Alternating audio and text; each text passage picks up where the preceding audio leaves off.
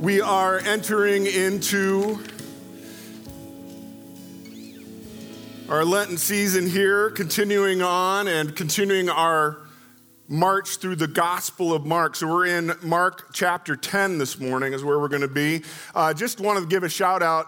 The teaching team through this whole series of Mark has been using Timothy Keller's book, Jesus the King, as sort of our source material. And there's so much good in here, and there's so much that, that Keller brings to it that has come out in, uh, in our teaching. And I just want to give credit where credit is due. If you're interested in getting more into this series on Mark, feel free to grab this. I just want to thank Tim Keller and God's work in his life. For those of you who uh, aren't normally uh, auditorium folks, or maybe you're here as a guest this morning, uh, quick update. A couple of months ago, I shared that uh, one of our largest clients had decided uh, after 17, going into 17 years, that they were going to pull out. And it, client is pretty significant chunk of Wendy and I's income. And a lot of you have been praying and said, come up said, hey, I'm praying for you, praying for you and Wendy. And thank you, thank you, thank you. I just feel sort of like responsible that I should give an update. Um, God is good. Uh, we got a long way to go. And actually, uh, in December, when they gave us notice, it was like a 90 day notice. So, as of the end of March, uh, is when, the, when things finally shut down and we're in the process of shutting down. You can pray specifically for me on April 11th through the 14th because I'm going to be making my last trip down there to be with a client. And I realized that this week that, and I told Wendy this, I just said, I just realized that I am, I'm grieving. I noticed that there's some things just in my behavior, in my emotions, um, some things that are just coming out, and I, I went, you know what, I'm grieving. And I completely, uh, complete honesty, yeah, absolutely, I'm anxious about what's going to happen uh, financially and how God's going to provide. But more than that, I realize I'm grieving because I've had relationship with some of these people for, for over 16 years. I've held their babies. I've shared life.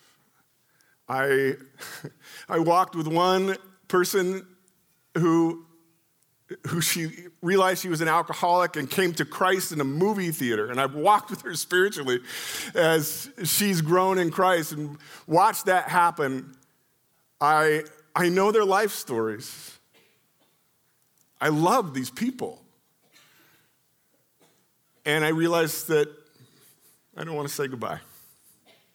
So you can pray for me um, that I can make this last trip on business um, count uh, in more spiritual ways. So pray for me if you do. I have a confession to make too. As we get into the text today, we're in Mark 10 and we're going to do the, the story of the rich young ruler, which starts in verse 17. Uh, and as we get into this, I, I also want to confess that in my life, money and things and wealth have been one of the toughest areas of transformation for me. And I think it becomes part of it was as a kid, um, I remember I just, I was that kid that spent every dime I had as soon as I had it. Anybody know what I'm talking about?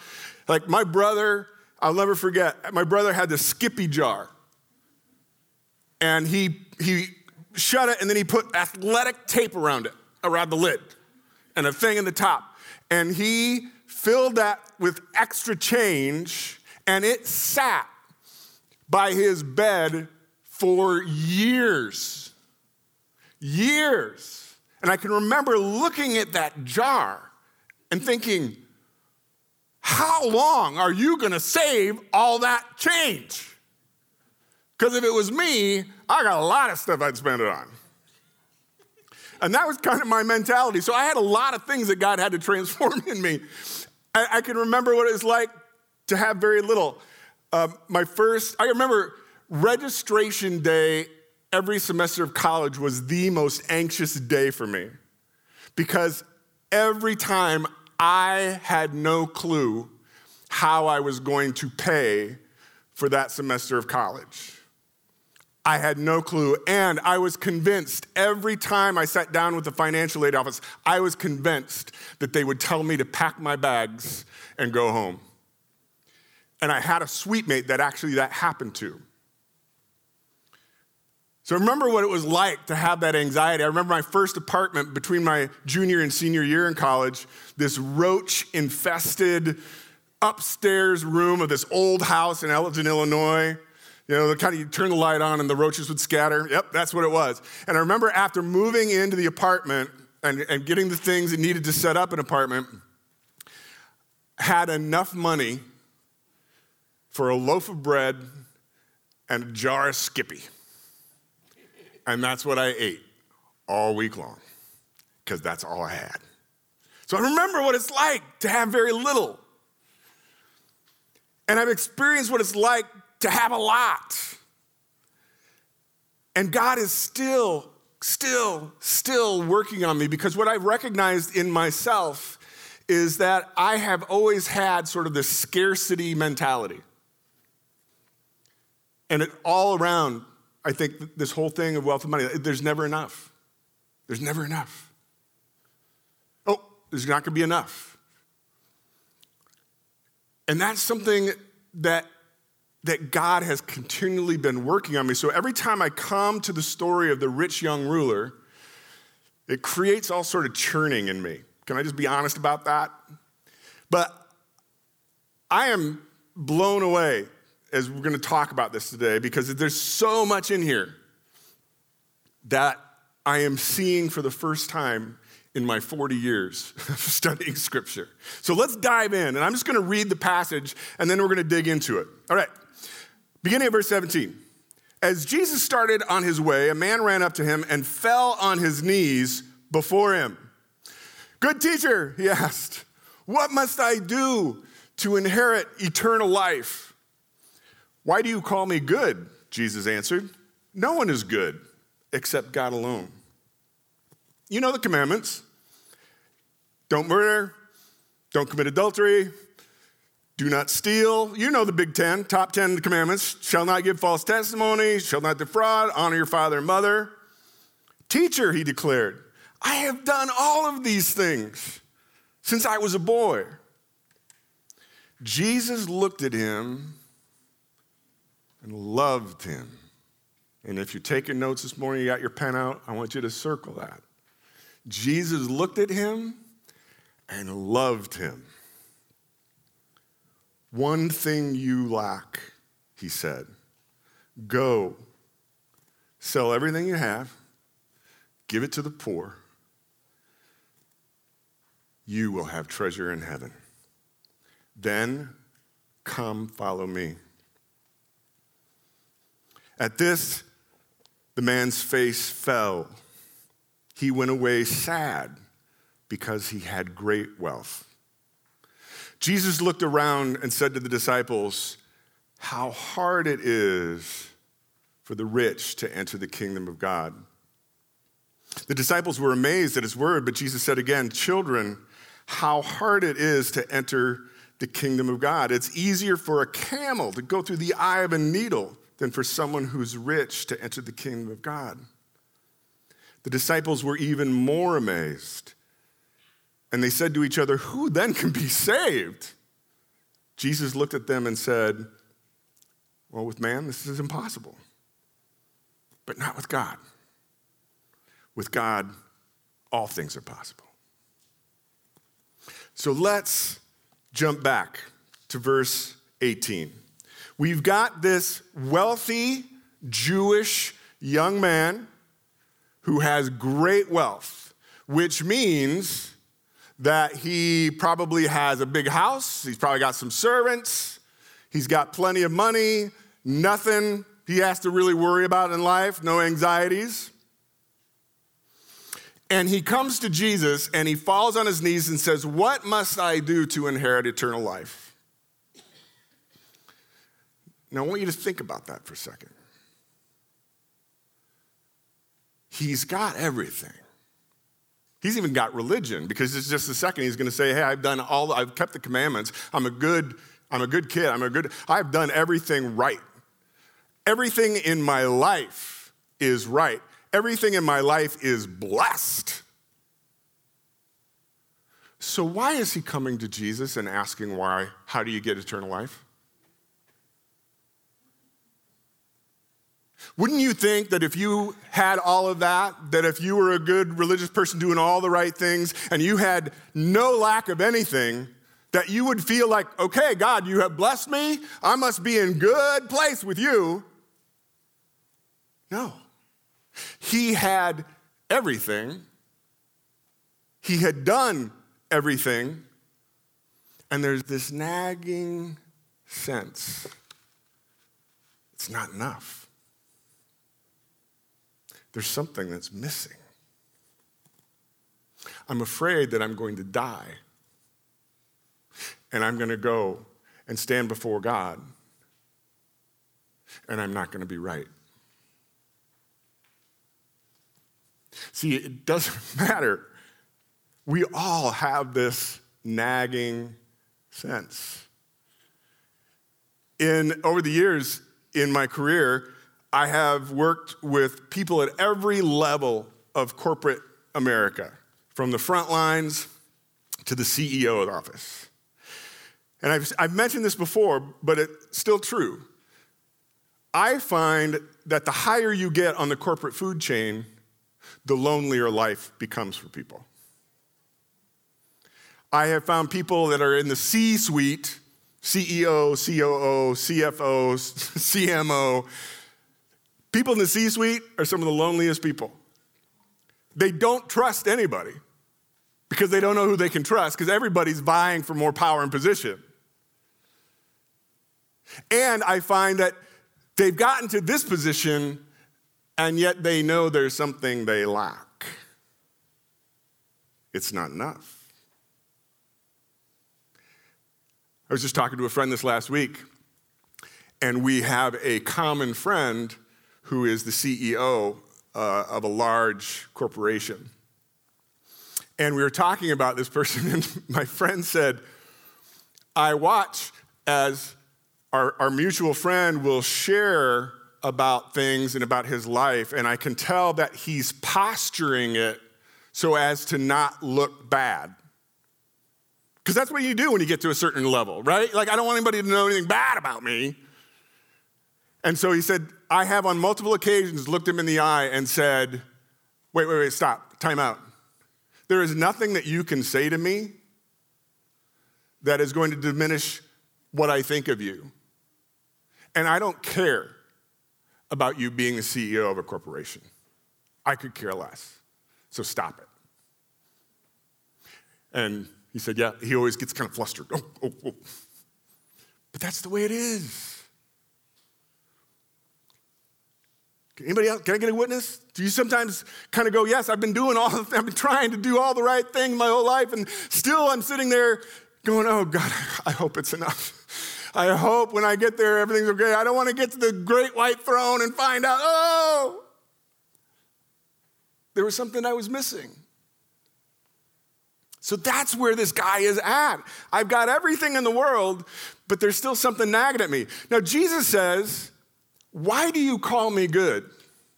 Because there is no one but good but God. Now, I think there's two things going on here. Number one, he's saying, he's calling the guy out.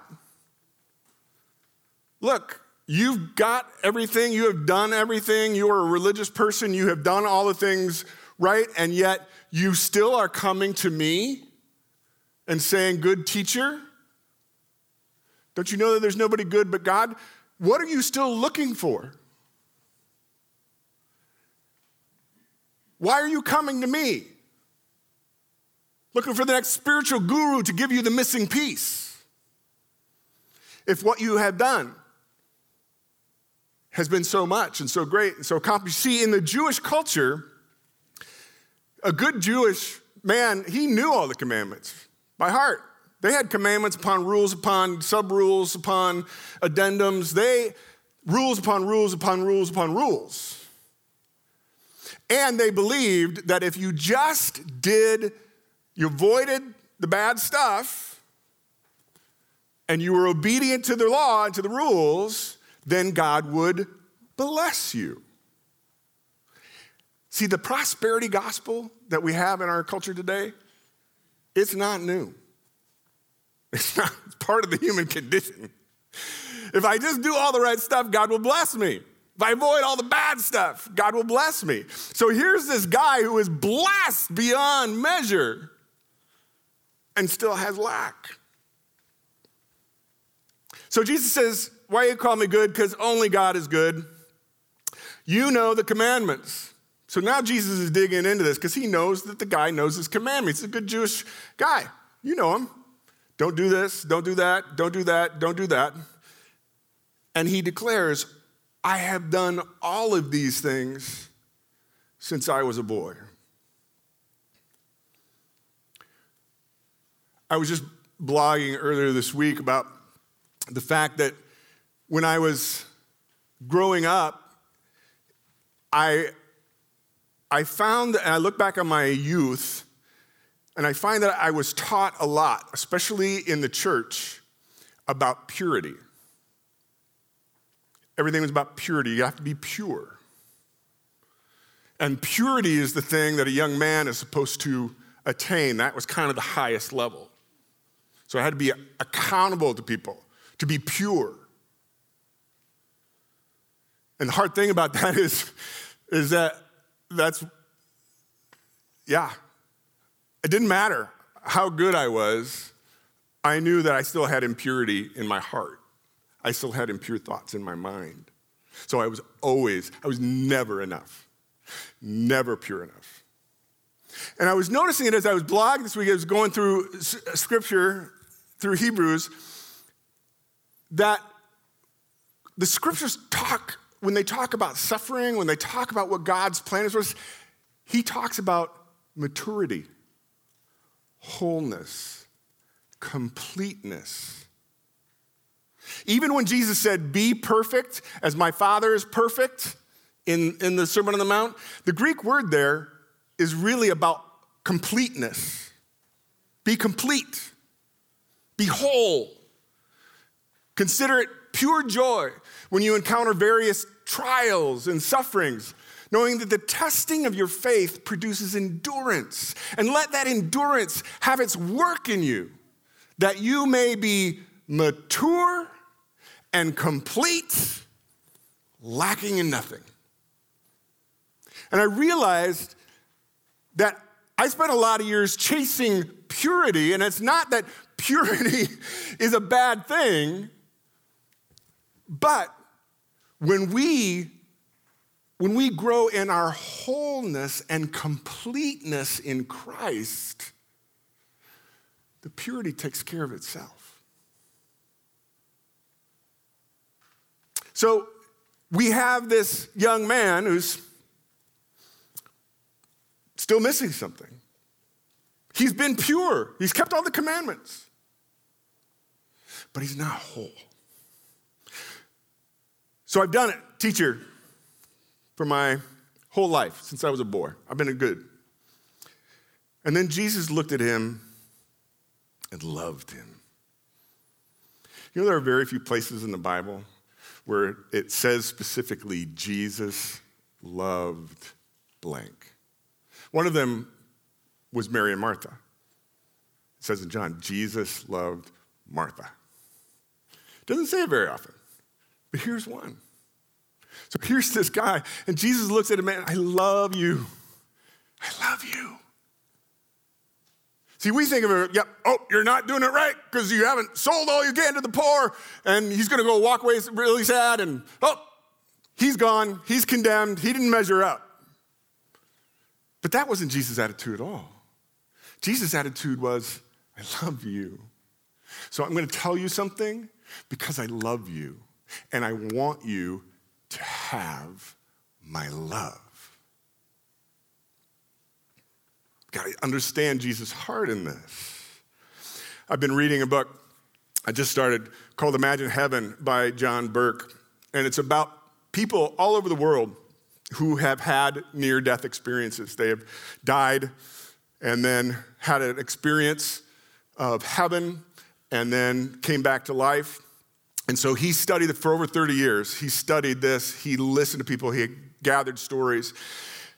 And what's fascinating is I was listening this because I'm listening to it on an audiobook. So I was doing stuff and I'm listening to this book.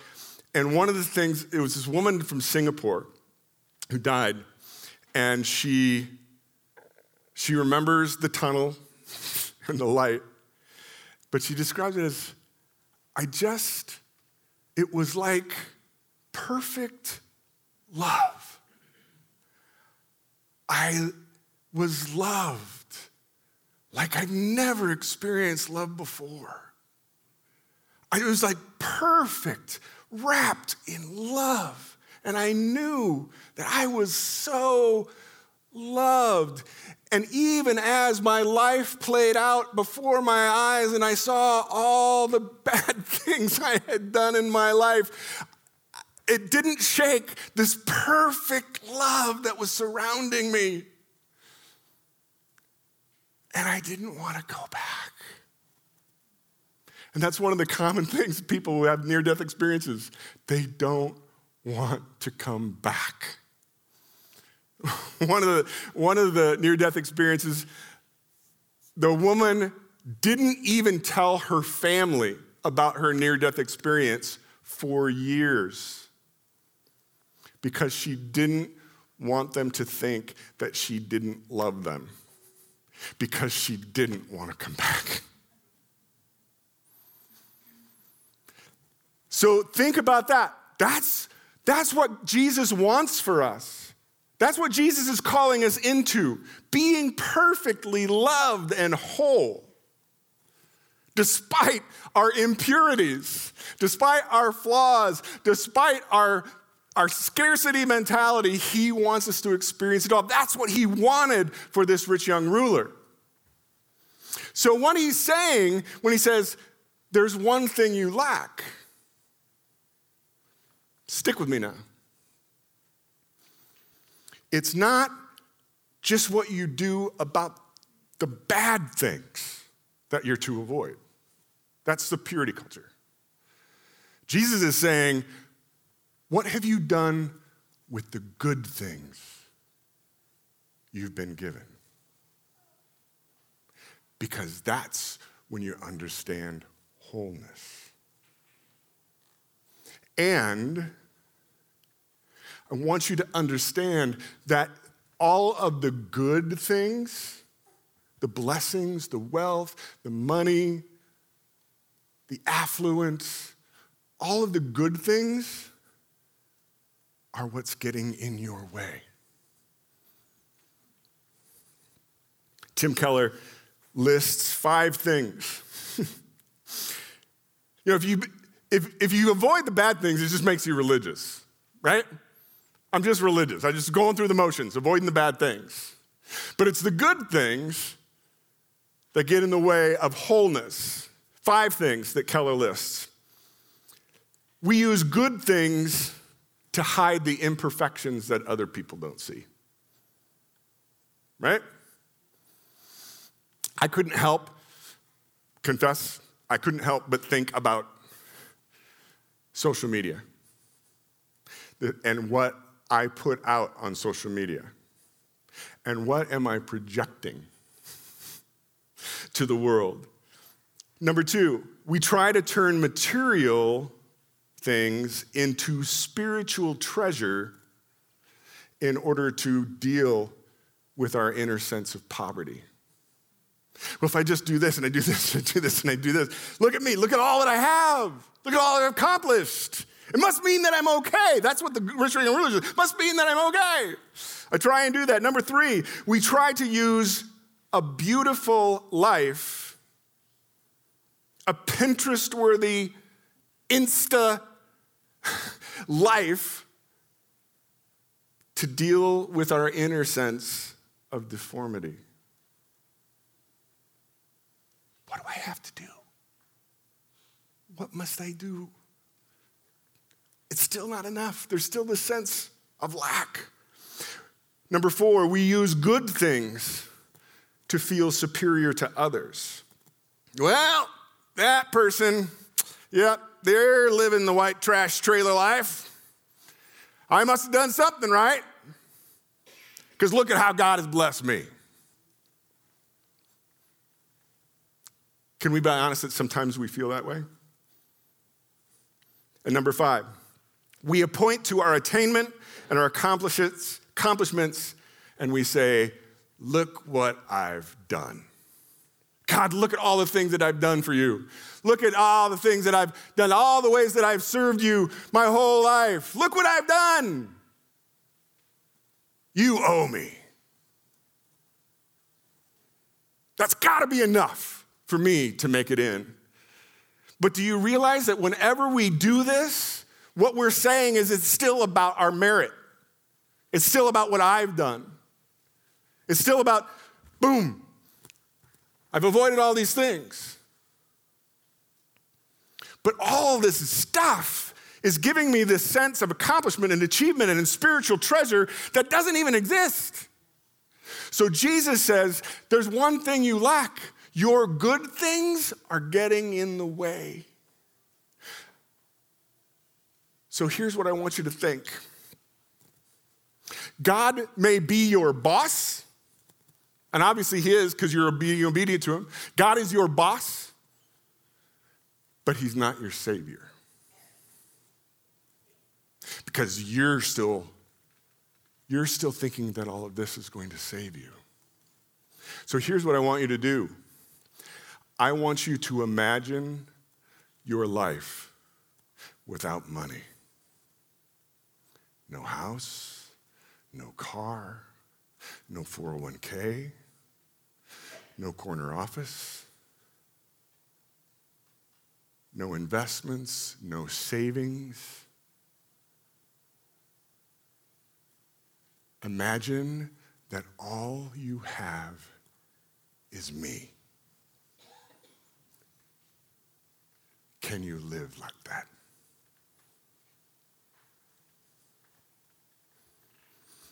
So it begs the question of me and all of us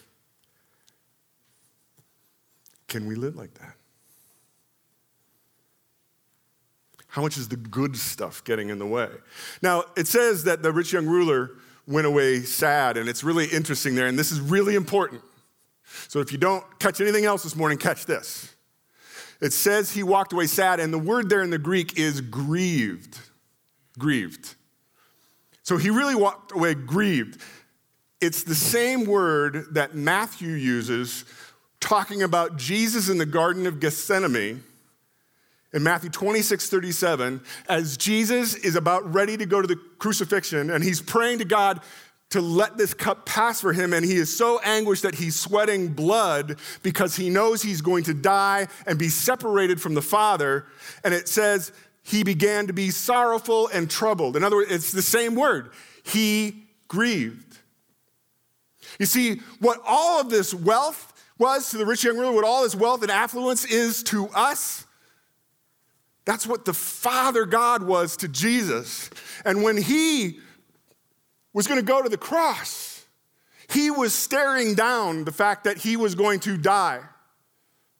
And when he told the rich young ruler, hey, empty yourself, empty your bank account, empty your life, and then follow me, Jesus was speaking from the perspective of being the creator, God of the universe, in perfect love, circle of love relationship with the Father and with the Spirit.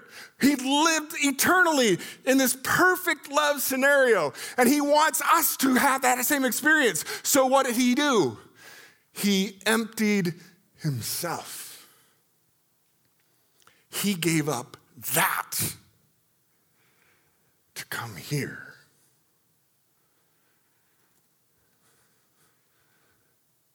To love you so that you could feel that love, so that you could experience that love for eternity. So he's going to go to that cross and he's going to be beaten and scourged, mocked, spit on. His nails are going to be driven into his hands and his feet. And he is going to be separated from the Father. He'd lost 99% in coming to earth, and now he's going to lose the last thing that's important to him, and that is his connection to the Father and the Spirit. He's emptying himself, he is giving everything for you.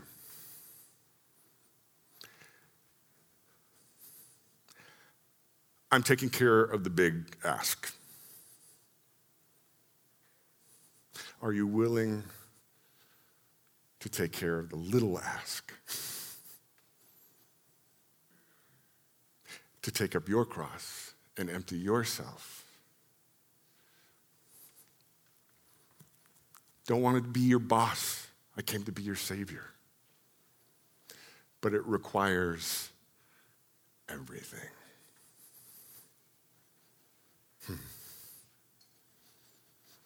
2 Corinthians 8 9, Paul said, Jesus was rich.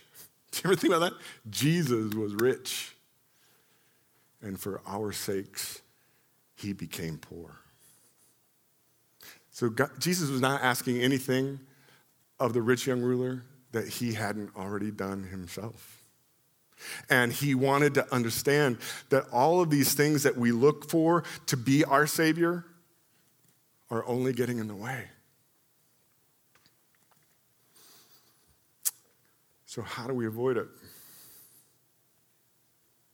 Well, Keller says, and I agree with him, that Jesus wants our understanding, our feelings about wealth and affluence to be transformed by this. Because once we understand that it's only by giving everything away and understanding that, that all of this good things aren't really ours anyway, everything belongs to the Father. He's the Alpha and the Omega. Everything's going to came to us from Him. Everything's going to go back to Him. So if we if we begin to understand that that is nothing in me, it's nothing that I have, then I begin to understand that my wholeness happens out of surrender. This last, uh, I'm going to ask the worship team to come on up. This last uh, well, a couple years ago. Get in business, you heard of BHAG? Big, hairy, audacious goal. Well, a couple years ago, Wendy and I were driving, I still remember this, um, and we were driving down Idaho Drive um, towards home, and we had been talking about this project that we want to do in, uh, in our home, kind of a big, major project.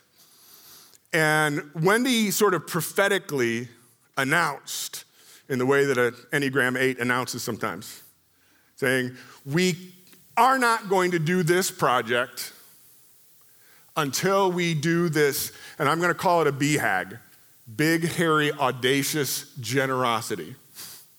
And she put it out there and said, We're going to, this, we're going to do this big, generous thing that for us is like major before we spend money on ourselves. I'm like going, okay, all right, good. So fast forward a year or two, and we're talking about, oh, it comes back up. Uh, hey, I think it's about time that we do this project. And I said, well, we can't do that project until we do this big, hairy, audacious generosity thing. That's what you said. And she's like, I said that? I said, yes, you said that. You're right. I, I forgot about that. All right, so we kind of put that on the table.